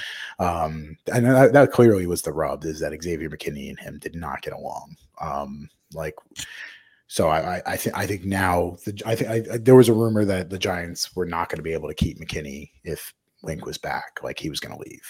Um, So I don't know. I, I don't know how to feel, but like, I clearly like I Dallas is also going with some interesting choices. They interview Rex Ryan too. I think Um, that's a fantastic pick for them. I I think they should hire him honestly. Like uh, like he's been out of the game for a long time, but like let's be real. Like you know, he's when he's been really good when he was uh just like a defensive coordinator. So Yeah. I think the important thing about Rex Ryan is that he was the one that really started that whole philosophy of the blitz heavy packages that a lot of teams now have adopted. Like, yeah. Why go and find a guy who learned it from Rex Ryan when you can just pick up Rex Ryan and make that happen? And I and I think too, like We got Rex Ryan at home. yeah, say what you want about like his personality as a head coach or even as like an NFL pundit. The players on his teams outside of Geno Smith, they loved him. Like they, they like when he was the the defense coordinator for the Baltimore Ravens, they loved him. That defense was fantastic. Yeah. And when he was with the the Jets and the Bills, like their defenses were solid. And I think that if you just give him one side of the ball where he doesn't have to worry about anything other than just like making stops, like he could be a productive guy because he's a like for all of his weird quirks and his personality traits, like I think it's fair to say he is a fantastic defensive mind. I also imagine that he's probably been pretty humbled by, you know, not being a coach for the last few years and like the reality of it that, you know, your your whole vibrato and thing kind of wore thin on people after a while. So Yeah. He's, I mean, it's kind of been for him. It's been kind of good because I think he's ingratiated himself. Like people have gotten to know his personality a bit now with uh, being on ESPN and stuff. And yeah, he's a little bit more likable, I think, at this point. Palatable, you know. bit. Um, Yeah, as long and- as he keeps the feet out of the conversation. and and I and I will say too, like Micah Parsons said that he was really gonna miss Dan, Dan Quinn and like the intensity and the camaraderie that he brought to that defensive side of the locker room. Yeah. I think a good way to solve that like loss is bring in a guy who's also like that as well, who builds like that kind of like culture Yeah. and defensive guys really gravitate around him. I don't know what the other alternatives would be. Like, I don't know who they would bring in that would be inspiring. You said they were bringing in talking to Wink Martindale. Yeah, I mean, uh, you know, I would say Wink and Rex Ryan are probably really your best bets. Um, I think they mentioned Al Harris as a potential uh, candidate. He's the DB DB coach there right now, and you know, they- Al they- Harris, former Green Bay Packer Al Harris. Wow. Yeah. I feel so goddamn old. know, I know. um, but really, as far as it goes, like, I mean, you know, who else do you really pick at this point? So, Yeah. I don't know. Um, but you know, there's no like I, I keep saying, there's no cap on you know these coordinators' jobs. You know, like you don't have a salary cap on these guys, so go out and get the guy that you like. I mean, for the for the if you like, also there was another guy that was mentioned for the Cowboys, which is Mike Zimmer and that one would be really interesting for me. He's got a Mhm. relationship with McCarthy already, and like talk about a guy who gets the most out of his players. That's Mike Zimmer. So Yeah. Yeah, I think that one could be good too. And he was a former defensive coordinator with Dallas too, so he definitely knows the building. yep, for sure. Um, time check for y'all. Um, do we want to keep going or we want to wrap up here? I think Well, I mean, I how do you? I, I wanted to just touch on one more thing sure. um, because there's been a lot of speculation about Caleb, Yeah. and would you give up your firstborn's name to get Caleb Williams away from the Bears? I mean, there's rumors that the Bears aren't even that interested. So there's that- Well, because there's been a lot of like weird back and forths, right? Like uh, there's I, I don't I don't know if it's just draft bullshit, right? Like people just trying to drum up shit. Turning. Uh, at least one rumor coming out that Caleb doesn't want to play for the Bears, and he's a DC kid. Obviously, the Commanders just hired the, his offensive coordinator from USC, Cliff Kingsbury. It So- looks like they're making a move, right? it looks like the, the commanders are trying to make it a very attractive option to where they can kind of tell Caleb, like, hey, you don't got to play for the Bears, you know, Eli Manning, John Elway, whatever. Right. So I think there is something there, but it's a question of what are you going to be willing to give up because the Bears are not going to make that move. Like, because I think I think the Bears will just take them and you know call it a day. But like, if you're going to want to get him, you're going to have to give up something. So it's a matter of what are you willing to give up. Yeah, I think I think the the commanders are going to make a play for that pick. But I also think too that the way that Chicago has talked about that pick, they don't seem super enthused about it. So I'd be curious to see what other teams are kind of like rumbling around for it. You know what I mean? Like the the Bears are kind of boxed in at this point. Like they have a quarterback who's already a top 5 pick on their team who they said they wanted to continue working with and I don't think they want to start the entire process over again. I don't think Matt Eberflus wants to start the entire thing all over again. No. Um, he's got he's actually a guy that I'm kind of surprised kept his job, but I agree. I mean, The I think they're- defense kind of showing up towards the end of the season may have saved them. They did, yeah, they did. But I just think they're kind of jammed up right now, and they've put themselves in a position where they absolutely don't need to take them, take him. So now they are going to have to offer. Um, now they're going to field offers from other teams. The problem is, though, is that depending on how people are looking at the other two quarterbacks, anybody can go number two. Yes. So I think that's another thing that plays against the Bears in the sense that it's not like it's not like it's Caleb Williams and there's a massive drop off. It's not like it's Caleb Williams and Bo Nix, right? Like it's not like you absolutely have to get them. I'm pretty sure if somebody were to land a Drake Maye or a Jayden Daniels, it might be a bit of a drop off in talent, but it's not a whole lot. Yeah. I sl- slightly disagree. Um, Okay. I, I, because I think when you look at like this year's crop, like I think Daniels is a good quarterback. I think he's going to be, I think he's got like top 12 potential and everything like that. Um, and I think Drake Maye's got Josh Allen upside. Like he's got that same build and same style play, kind of gunslinger, but like, I mean, I, I don't think I don't think um, Cliff was wrong when he said that. You know, like, I'm being serious. Like, No, no, no, no, I just it's funny because I thought it was like very. I considering I think that the move for the, like I said this that the move that the the commanders are trying to make is that they're Mhm. going for Caleb Williams. Why have your team like set its clear intention out loud with those comments? But that was that's just me. No, no. Listen, I'm not. I'm not strategically. Strategically, it may have been a misfire because if he really is trying to get Caleb, but I also like personally, I. I don't think it matters though. I I, I, don't I think- don't think it does. I don't think Ryan Poles was sitting there like, oh, I think this kid's a bum, and they're like, oh, Cliff thinks he's good. Well, then that changes Yeah. everything. that is It fair. may have hurt their leverage a little bit, but like, I don't think it changes It- much. It does if now you're a team that looks to move up a bit here. I mean, because now maybe potentially knowing that that's something that's off the board for you, and the Bears are looking so. The thing is, the Bears, the Bears are. They came across this genie lamp with the Carolina Panthers, and the, they rubbed it and they said, "I wish for more wishes." And then they got the more wishes, and then they were they're like, David Tepper's like, sure. as he's throwing fucking cups at fans.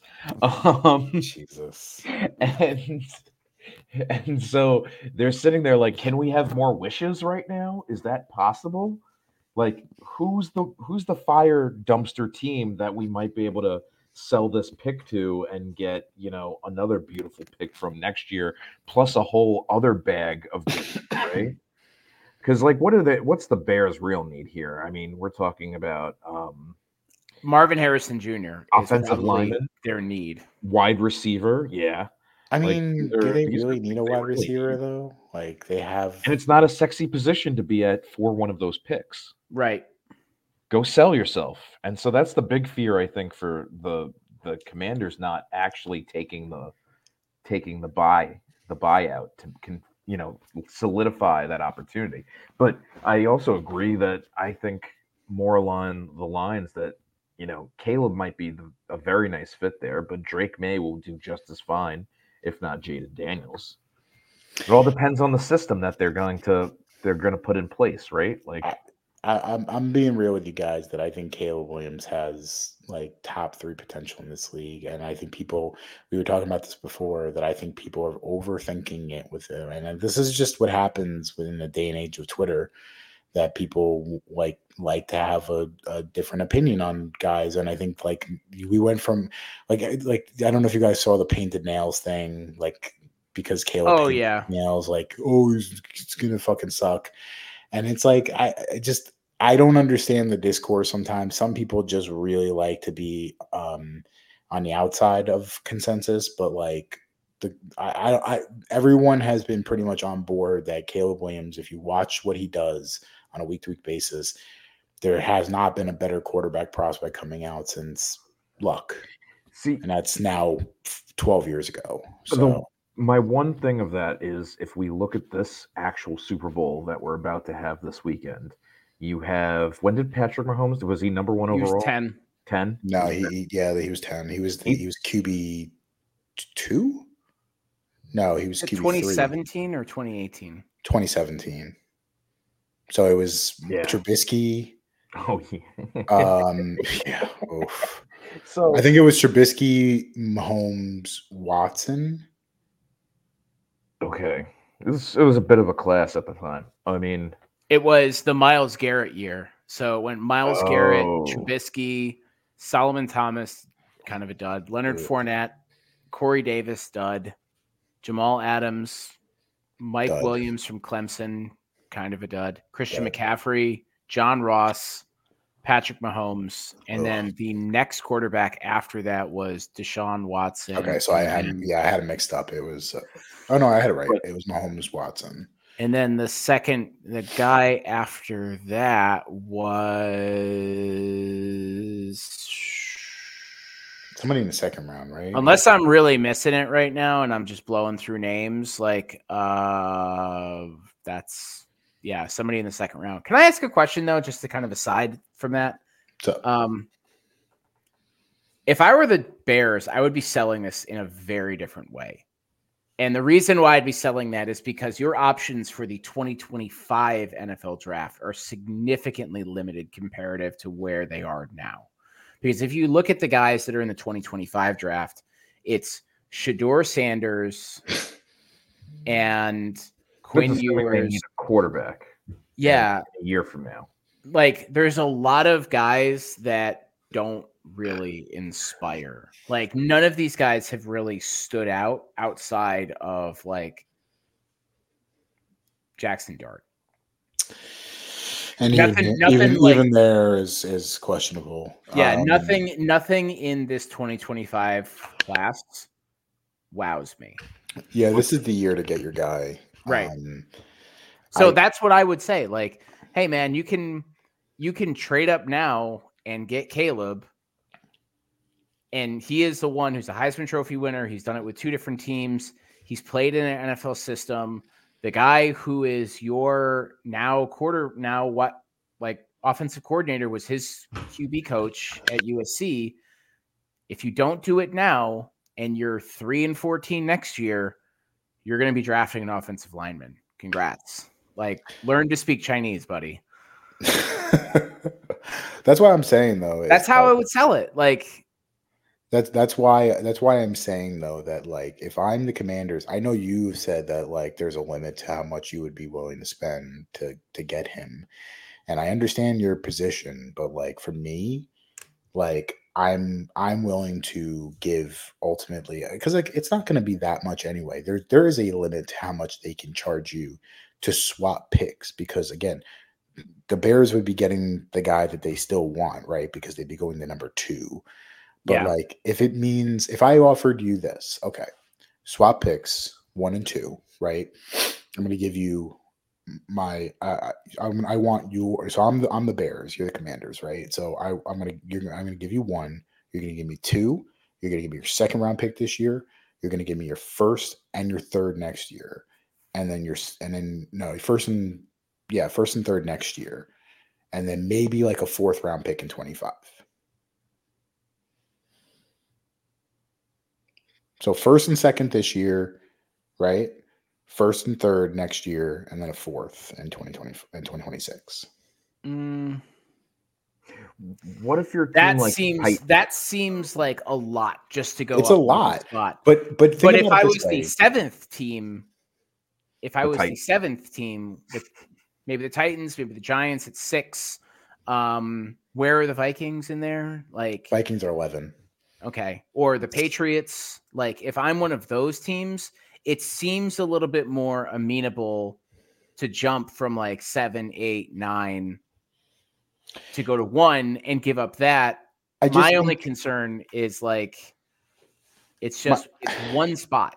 I know what you mean. I know what you mean, but it's also about context because it's it's not 2013, right, where Eric Fisher goes number one, right? So like it's it's where the first quarterback coming off the board is EJ Manuel at like whatever 17, and this is What a year, this- by the way.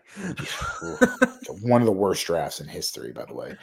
Um, this is a way different scenario, right? Because you're talking about if your grade on Caleb Williams is a whole point higher, right? And you look at him and you're like all pro first year, like the difference being CJ Stroud or Bryce Young, right? Because you say, like, if I think a lot of people going into the beginning of the year were like, hey, listen, I like I like Drake Maye a lot. Okay. Two year starter, not a good track record with two year starters historically. ACC school, right? Down, down Eh, year, down year last year. I could make the argument against Caleb Williams too in that same regard. Like Pac 12, nobody plays in that. Caleb Williams is a two and a half year starter, Okay. and But he also but had a down year. But again, like tools being what they are, right? Like I think Drake Maye has interesting tools, but there's also a lot of the game that I'm a little bit concerned about. To where I watch Drake Maye, t- I, I watch Caleb Williams tape, and I'm like, this guy's a fucking magician.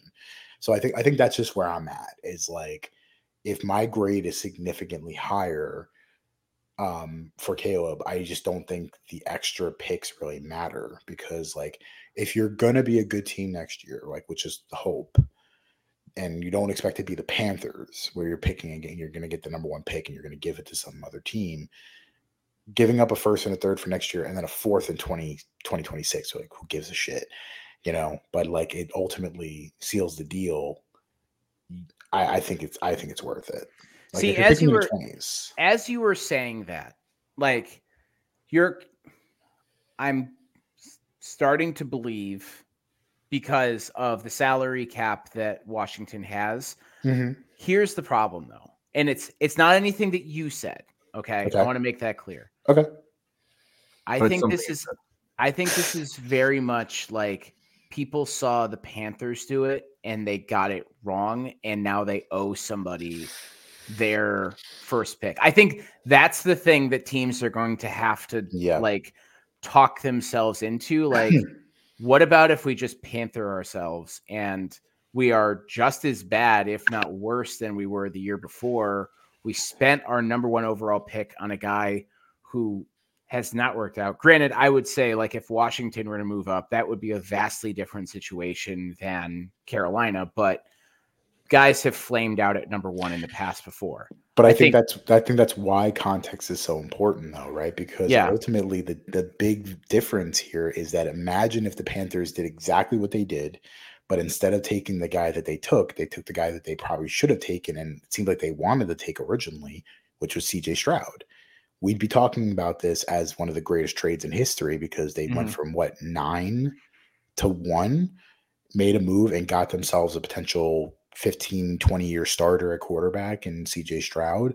It's way different conversation. I think that you can blame a David Tepper situation in that regard to where in this situation, if Caleb Williams is who is advertised, which I think he is, you made the best decision of your life, right? Because mm-hmm. ultimately, if Drake Maye and Jayden Daniels are just average quarterbacks and Caleb Williams is the next Patrick Mahomes, then you made the best decision of your life. So I, I- sometimes it can be all the difference. I understand the risk involved in it, but like that's the draft. Like the draft is just risk.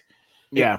Have we written off Bryce Young? Maybe too early though. I'm not writing off Bryce Young. I'm, I'm just. I, I think in a one year snapshot, though, it's like- not. It's not a good look. But I would say like, yeah, you'd be silly to write off Bryce Young at this And point. But I just think CJ Stroud is way better just in general. So And but that's the thing to to also say like they're both within one year. I mean, we're looking at this thing from like this perspective, but you give me five seasons and we'll see where things where things are. for sure. you a good example of that is Baker Mayfield and Geno Smith, guys that got drafted high. They got bumped off their original teams because they said they couldn't hack it. And Baker Mayfield has his best year ever as a pro, and Geno Smith is a back to back Pro Bowl starter. Be that as it may now. I mean, but that's a little bit. mm. he- he made it to the Pro He- Bowl. he's he's been the starter of a, a team with a winning record for the past two years after Yeah, exactly. Yeah. fucking ages. So yeah, I just I just don't doing know. much better. yeah, I just don't know if NFL teams are willing to do the same thing a year after another team has tried it and it's not worked for them. But I, I think, think- that's kind of like the NFL in its own kind of way is very, very like medieval in their thinking in the sense that oh, there's ghosts in that house, like. Like you to saw, their own def- to, to their own defeat. then, yeah to maybe the if to the to the their own best interest like deshaun watson gets all that guaranteed money he fucks up and now nobody can get guaranteed money But but this is what I'm saying, and I think I was trying to start this, and then we got tan- went off on a tangent. Was just like if you look at the Super Bowl, we have Mr. Irrelevant playing, you know, with against someone who uh, is a generational quarterback. But like the point is that the draft isn't always a predictor of like the guessing game that teams go through is more art than science. Like it is. I mean, you look at the, the guys who go at the very top and they don't do they don't often overperform guys that go early in the second round or late in the first. Like it's not a guarantee. None of this is guaranteed. And that's There- why no, that's why it's called. You know, it's a draft. It's a it's a crap.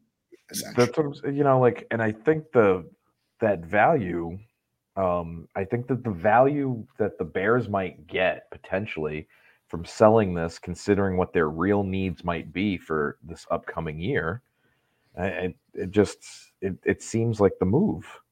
And that doesn't necessarily count out that if the commanders hold the line that they're going to lose out on caleb williams but it's likely. I, it, this is just a thought exercise for me because you know because obviously we have a Commanders fan um, in our in our podcast here that um, I just like the idea because like it's it's an interesting thought process because like you could stay stay pat and you get your pick of the remaining guys you know? So I mean if Drake Maye ends up becoming better than Caleb Williams which again could happen you make the smartest decision. That's what I, I just love the draft is because it's it's it brings so many, so many interesting It questions. Same way hungry wolves to the people were talking about Peyton Manning and Ryan Leaf in '98. Everyone was like, you know, you, you're going to be good with either one, and then ultimately, in two years in, Ryan Leaf's a disaster, and Peyton Manning's one of the greatest quarterbacks ever. So it's Yeah. like it's Very just good, uh, never know. Yeah, I I happen to think that any of those three guys coming out this year are really good, but like there is Yeah. There is a tier. in If- my mind. if Caleb Williams is off the board, or the Commandos don't want to, they don't want to move up, or the Bears can't find somebody to trade with, and they pick Caleb Williams, I think they're going to go Jayden Daniels. I do too. Only because I don't think they want two UNC QBs on the roster. Guys that played in the exact same system, guys that Can't learn. one playing right after the other one. I just feel like they would be thinking like this is too much of the kind of the same thing. yeah. So I think they would want a Jayden Daniels over a Drake Maye. And I like Drake Maye, but I just don't think that they would want to do that. So I actually have a different perspective um, on on that. I I actually don't think it has anything to do with Sam Howell or like the the idea of like a U- two UNC quarterbacks. I think like if you look at at where Adam Peters comes from, right? What was their biggest mistake that John Lynch made? Trading up for Trey Lance, a guy Yeah. who only really had one full year Granted, it was because of COVID and everything. North Dakota didn't play. North Dakota State didn't play that year, um, but didn't have a lot of experience. What does Jayden Daniels have in like Lots. three Lot. years at Arizona State, two years at LSU, played in the Pac, you know, played in what the Pac-12, and then played in the SEC South. I mean, like the guy's battle tested, played a lot of games, and so I think like if he's got any like funny feelings about taking a guy who maybe doesn't have a ton of experience, um, that would be it. You know, Yeah. well, he wants to go for a guy who's got just more games under his belt and win, and he's a winner. You know, he's won a lot of games too. So Yeah. He's played hard. Um I know that we we don't have a ton of time left here, but like can we just glance over the JJ McCarthy pill train that's like barreling towards the NFL draft? It's it's I- I, love, who I- this is why I love the draft, by the way. Who was it that said that JJ McCarthy could be a top 15 talent? Like which So- madman said that? So it was um it was uh, uh Matt Miller, who is an ESPN guy. He was formerly a Bleacher Report guy. He he had, he didn't say um he he basically was saying that based on the conversations he's had with people in the league, like GMs and like scouts and everything, that and imaginary other people that well, again, yeah, it's just, it's just draft. It's draft silly season, so this is where we're at. He said that the the overall um, conversations he's had, the league is significantly higher on JJ McCarthy than Michael Pen- Michael Penix or Bo Nix. So basically saying that a lot of people view Bo Nix and Michael Penix as like day two, day three guys, and then but JJ McCarthy has gotten top fifteen um, type upside. So it's an interesting one for me because I I've been with me I think a little bit more of a defender of McCarthy than you guys. Um, but even that I'm not I'm not Is- taking him in the is- top 15. is it because of like who who coached him? Is that I think of it? that has a lot to do with it. I th- I think so. I think you want to peel that back about potentially one of your competitors a bit. Like, what's his process? You know, you have that mindset. What, what are you going to bring to the table where you go with that? pe- people have a lot of respect for Jim Harbaugh, right? And they clearly know that he's done a lot of great work. Like Alex Smith had his best years under Jim Harbaugh. Colin Kaepernick, best years under under him. So I think people look at a guy Um, like McCarthy. Andrew Luck too, kind of burying the lead on that one. Yeah. well, I mean, again, you know, that's that's the point is that like Bit of a king, kingmaker in this sense. Yeah, I, I think when they, I think because I think I think just simply being a quarterback for him means that like people are going to look at him a little different and say like, well, if Jim likes him, then like there has to be something there. And I mean, Jim Harbaugh said the other day, don't be surprised if JJ McCarthy is the first quarterback taken in the 2024 draft. He's like the rain man of the Bullshit. This is also the same guy who said you shouldn't eat chicken because it's a scared bird, right? Like, he's uh he's an interesting character. Um, listen, there's no fucking shot that that happens. But he clearly respects JJ McCarthy. So I think people also view his age as an upside. He's only 20 years old. So I think they kind of view him as an untouched prospect. And like, listen, his arm is better than people say it is. His accuracy is way better than people say it is. and like we've had this conversation because you you basically are not a believer in him. And i've said that like he wasn't asked to do a lot in, in michigan. Doesn't mean he can't do it. Doesn't mean he can do it either. But like he wasn't asked to do a lot. So i think there's a point of being like if you put more on his plate there's a good chance. He seems like a cerebral kid from everything i've read it seems like people believe that he could be that guy if like you could who could run an offense I am more skeptical, and I think he's more of like an Alex Smith type. Like he's a good quarterback, but like he's not going to wow you. But Game like, manager. yeah, yeah. But I think, but I think he's got rushing upside. He's got an arm that's good enough to win in this league. And again, I've seen him make some passes that are really fucking special. So like he can clearly drop it in there I, I'm just being real here that like I think JJ McCarthy's a good good quarterback. I think he's gonna I think he's got a chance to be a really good uh you know good league quarterback. But like top 15 is where I start like because of the body of work, because he hasn't shown it, that's where I get weary. But like, it wouldn't shock me if somebody falls in love with him and he ends up in the top 15. It really wouldn't. And that's why I'm going to be sweating on draft night because the Giants have that sixth pick in the draft again. And like, man, it makes me nervous. Last time the Giants had the sixth pick, we made a huge mistake. So, yep. And by the way, it's official. The Cowboys have hired Mike Zimmer as their defense coordinator. Mazel tov. Good for him. Um, Bad for us. Bye bye, I Wayne. wanna- Go back to college. I have a lot of concerns about drafting guys that didn't have to do a whole lot in college and then they're expected to do a whole lot in the NFL. I think that's that's Fair kind enough. of a reverse of how that whole process is supposed to go because 100%. I get it. there's I don't remember who said this, but it's like if you can't do it in high school, you're not going to do it in college. If you can't do it in college, you're not going to do it in the NFL. And I think that this is how I see this playing out. I think McCarthy is going to get Zach Wilson level of hype, and somebody is going to make a decision on that.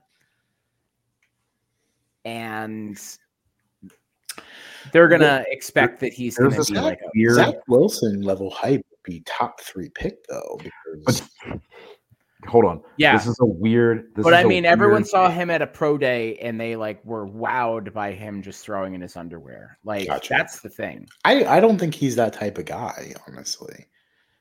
I think I think he's he's a get he's you know t- he's on time type of guy. Like he's game manager. I don't think his pro day is going to be overwhelming. I think his interviews will be good, but um, I don't Would- know. Would anyone dare to wager me that JJ McCarthy ends up this year's fourth overall pick to the Arizona Cardinals? No, No. No. No one. No, stop looking for bets here. No one. Go to sleep. Go to sleep. That's one. No, no, Oh. no. I, I, I- I don't think the Cardinals, outside of Caleb Williams falling to the fourth overall pick, are taking a quarterback. I think, I Which think that only Bill means the Cowher. first three teams in front of them have been attacked by Hamas. Yeah, yeah, essentially. But yeah. Gato, I need you to go into your DraftKings app and look up where it says help and then click the button. call the number. Call the number. Yeah, Gato. call the number, man. But I, I Um, think that uh, maybe not like a number two overall pick in the way that Zach Wilson was, but like somebody is going to see what he does. And and honestly, if somebody is so overwhelmed by how JJ McCarthy talks that they feel the need to like the, the, the comparison you're looking for, by the way, and it could be the same team, is Christian Ponder. I was actually I had his Wikipedia page pulled up. Just you today, today. Get over here, you. Um, yeah, because the Vikings, and I think they were like, I think he was picked 12, so they pick 11 this year. Yeah. picked 12. Um, Yes, kind of a 12. smaller, like not a big arm guy, cerebral, like played at a big school. Played at a big school, like considered to be uh, like a an elite game manager type, Alex Smith type with underrated legs. Yeah, Christian Ponder is a scary mindset of what JJ McCarthy could be. Ugh, what a terrible draft for quarterbacks too. Outside was- of Cam Newton, everybody was ass. That was 2010, 2011. 2011. Cam Newton, Jake Locker at eight, Blaine Gabbert at 10, Christian Ponder at 12. Jesus. Uh, and 2019 level. Andy Dalton, Colin Kaepernick. I mean, those two kind of panned out. Um, but for a period of time. I guess. yeah, for a, A for a, for a window. Yeah. And then Ryan Mallett, um, rest in peace. Mm. Um, yeah, and it's just booty ever since. I forgot then. he passed. Oh, that's crazy. Yeah, it's sad. Yeah, I'm Arkansas legend. fucking Ricky Stanzi. Yeah, um, Ricky Stanley. Never heard that name. noted Iowa legend Ricky Stanzi, by the way. I remember Ricky Stanzi. Uh, Tyrod Taylor, that's his year too. Sixth round pick. Underrated. Giant like- great. Put him on a banner. Light the beam. This is like Yeah. the journeyman's fucking draft right here. This is the people that are um, probably NFL pundits now. Yeah. They, they were all media majors. Yeah, Christian Ponder's crowning achievement was marrying somebody. Samantha Ponder. Yeah, Yeah. formerly Sam Steele. Not a bad. That's that's a she gave up a good name. Sam Steele is a good name. I know, and she's older than he is too. Like, now, nah, man, you changed your name. Changing your name. People know me way more than they know you. Excuse me. but yeah, I think this is going to be a. Um, I'm not going Christian Ponder with JJ McCarthy, but I I get where you're coming from with that though. yeah, I was trying like even. I think the um. I think the comp to Zach Wilson might be better, just given like people are obsessed with tools now, and I I think that's what's going to. I think that's going to be the driver of the conversation. Is like there's so much potential to unlock there, but Mm. in reality, like BYU played in a pretty. They didn't play in a conference. They just picked who they wanted to play, and Yeah. they played goons. And Yeah. I mean, JJ McCarthy, he's had a couple of big games, but for the most part, it wasn't anything to write home about. I mean, by that logic, when you're talking about like stats, right? Like Josh Allen shouldn't be would be in the same conversation. Honestly. Josh Allen is a huge outlier. Like, He is. He is. You're right. But like I think you still have to kind of look at those things and realize like those are the reasons why we we uh, you have to watch as much tape as possible because you have to find if he like are there moments where he's capable physically capable? Like because like anthony richardson was the talk last year and i said i've seen enough where i'm like everyone's like oh the completion percentage. Oh he didn't throw many touchdowns. He didn't like his stats don't look good and i said but like if you've seen him you see the like oh my god moments right and like it's not what you're looking for with JJ McCarthy, but I'm saying like you're looking for moments of like, holy shit, he dropped that in the bucket, right? And like I've seen a, a bunch of times where he's thrown into like the tight, like a tight window, and like he he just lights the seam. So like there are certainly potential for him, but like it's just you know it's it's it is questionable. Like he he does carry a lot of risk, and this is why I said like trading back into the first round, pick number 27, pick number 28, just to get that fifth year option for McCarthy or like a second rounder, sure. But top 15 is a little crazy. Yeah, I think I would just to kind of put a pin in this. I think that if we were talking about like second or third round, like, Mhm. yeah, sure, why not? Like he's going to be a guy that you can develop and grow. But you put the expectation of a top 15 guy, the expectation is that he's going to be starting at some point this year. And Yeah. we could make the argument that Will Levis probably would have been a top 15 pick if things went the way they were supposed to go Hmm. and he ended up being a starter even as a third it's like a was it number 231 overall or something like that Yeah. um but i mean all of the all the quarterbacks that got drafted in the first round played this year and you're making the assumption that he's going to not you, you, but the royal you Yeah, I is that people are making the assumption that if he's going to go in the top 15, he's going to be playing. And I think it would do a huge disservice to him to do that to him because I think there needs to be some growth and some development there. I mean, he's, if we are having the same, if we're having the same camp conversation around Drake Maye about age being young, we're Yeah. definitely having the same conversation. We should be having it with JJ McCarthy. Um, I'm not having a conversation with Drake Maye about age. It's about play games played. McCarthy is is I think in the same boat because he's what a two year starter essentially. Yes. So he like that- played he was active in 2021 but he was not a starter he was a scrub guy right. So I think that's where the questions come into play. But like, yeah, no, you're you're right. Like they are the same questions. Um, but I think it's like people are kind of blinded by the fact that you know national championship it it it does a lot for some people. So yeah i mean Gets you all wet. hard to argue with uh, a 63 to 16 touchdown ratio Soaking. for for jake may for drake maye I mean, yeah, I mean, like again, Drake Maye's Drake Maye not exactly like again, he is the Josh Allen, right? Because like you look at him and you're like, man, some of those throws are just like crazy.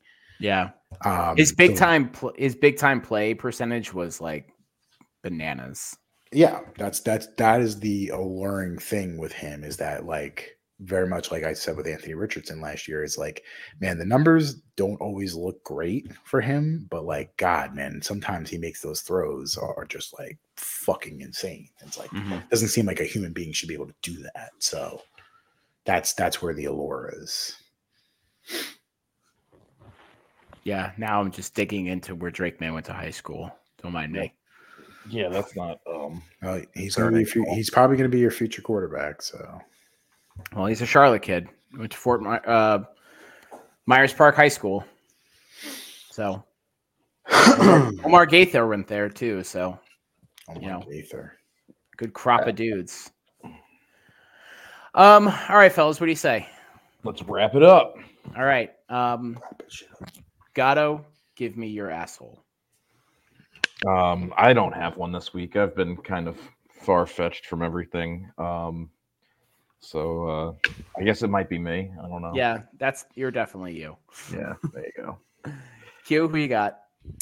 I also don't really have one, but I did want to talk about, um, like, just kind of touch upon.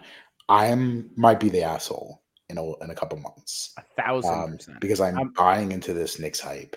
The New York Knicks, Oh no, I bought into this too, so I'm an asshole. they they actually look like a team. Leon Rose pulled off that amazing trade today, so I do this to myself every year. I believe in the Knicks, and they fuck me. So like, I'm still waiting for me to be, to be the giant asshole. And it's Charlie Brown with the football, but I I believe in the New York Knicks. I think they're going to be a top seed in the East. I think they're going to be a team that no one wants to face in the playoffs. So I'm buying the New York Knicks hype.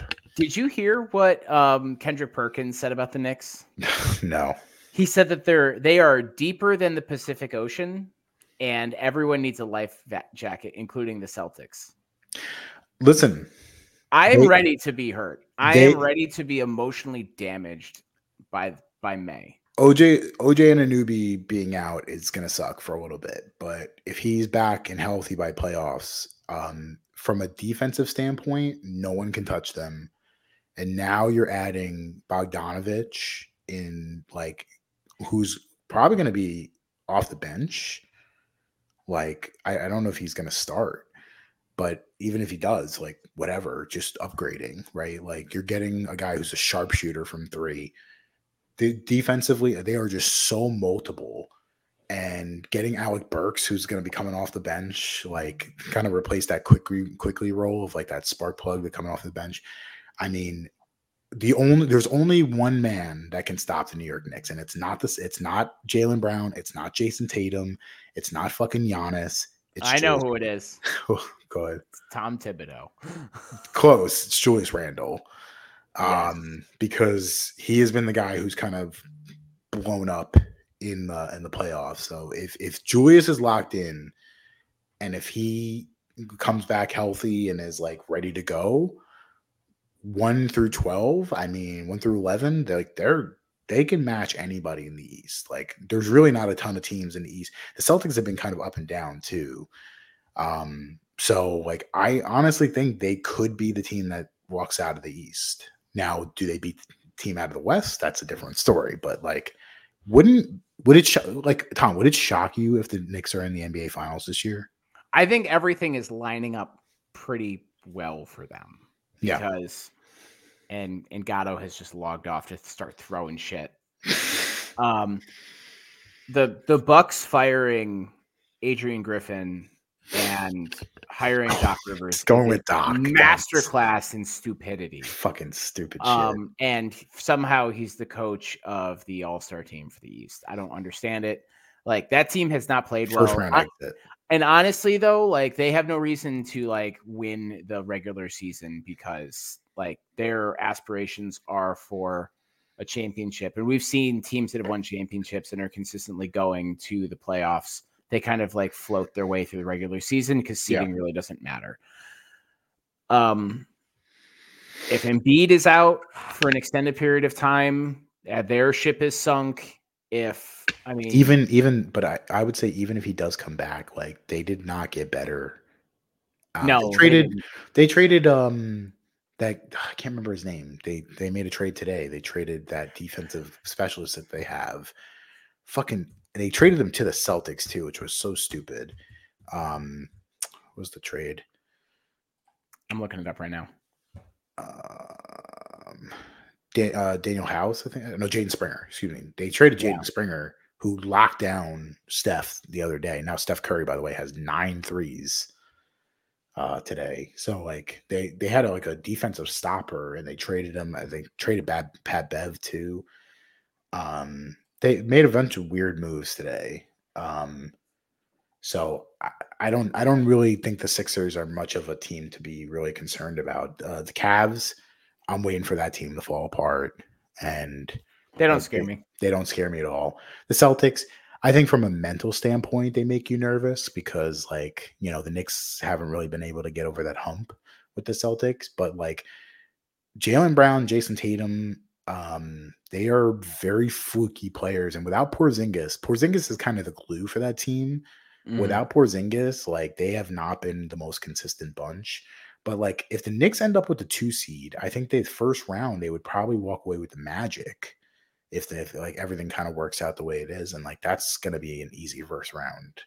So like Yeah. I think I think there's a real shot that like they could have a pretty easy path to the Eastern Conference Finals. I want to say too, the East is like insanely forgettable once you start looking at like the Yeah. bottom two teams of each division. Yep. Yeah. Um, Now, can So- can the Knicks match with the Timberwolves or the Nuggets or the Thunder if they get to the NBA Finals? I don't know. I'm skeptical, but I don't know either, but I think that there's enough experience on the Knicks teams compared to like a Timberwolves Yeah. team where they're still pretty young yeah, and like KAT has been in the league forever, but he's still I don't think that's his team anymore. no, It's Ant Man's. yeah, Um, I'm they're gonna be my pick of the week too. I I'm super jazzed that uh, no pun intended. I'm super jazzed that the Knicks are actually making smart moves again. Like yeah, instead of just trading for guys and blowing through draft picks and shit like that, like they've actually been able to pick up good players. yeah. I think it's going to be really interesting when all of these guys start to come back being healthy. And what you were saying earlier, like how do they construct a lineup that everyone gets to to eat? But I think they've got a nice group of guys, especially with what's going to happen with Julius Randle. Like he really needs to just be the defensive stopper for this team. Like if you can just convince him, like, dude, I don't need you to shoot anymore. Like we need you to just get rebounds and blocks and play good defense. I think that's the concern, right? Is um is that like Tom Thibodeau typically will have a very short uh short like lineup and he's like he's not one to expand his bench. So I think there's a concern that even in the playoffs, like if Randle goes cold, he's gonna stick with him and won't like jump to like, you know, even going to like um, Precious or or whoever you know to replace him. Um, I I think if they minimize Precious's minutes, it's a huge mistake because he's played so well. yeah, his his his his rebounding has been really really good. Um, but I mean, like you know. I you know tonight he's already got nine. He's got nine rebounds at the half, uh, mainly because they got a skeleton crew going today. Brunson's out. Um, but like the fact that they're even like keeping it within you know ten points um, is pretty impressive. So All right. Well, enough with this bullshit. We're gonna get out of here. Um, Gatto, you're a disgusting man. Um, that's it for us, folks. We appreciate you you listening to our Super Bowl show with a little bit of draft talk in here as well. gotta call the front desk. Call your mother Call instead. your, call your mom. I'm gonna call Priest first. Um, we thank you all for um, sticking around with us. Do us a favor, like us on the socials as well as Spotify and on Apple. We're on all the major streaming platforms. We're going to be focusing a little bit more on some of the sports talk moving forward. We got some big things in the works, and we're excited to share them all with you. But um, enjoy the Super Bowl. Don't get too drunk um, because Or it's not a national holiday on Monday, so you will have to go to work. It is a national holiday. But have fun, Don't have enjoy fun. the show, and we'll see you next week. Enjoy the show. Okay, let's get me a rhythm.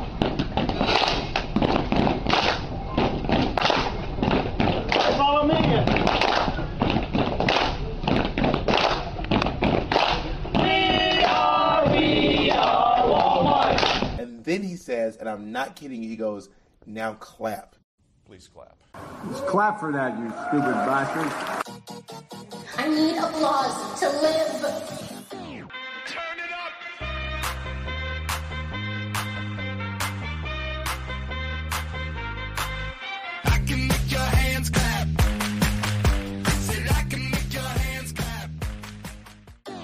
Make your jokes, Mr. Jokey. Joke maker. Ha! Suck it, Jack Sparrow.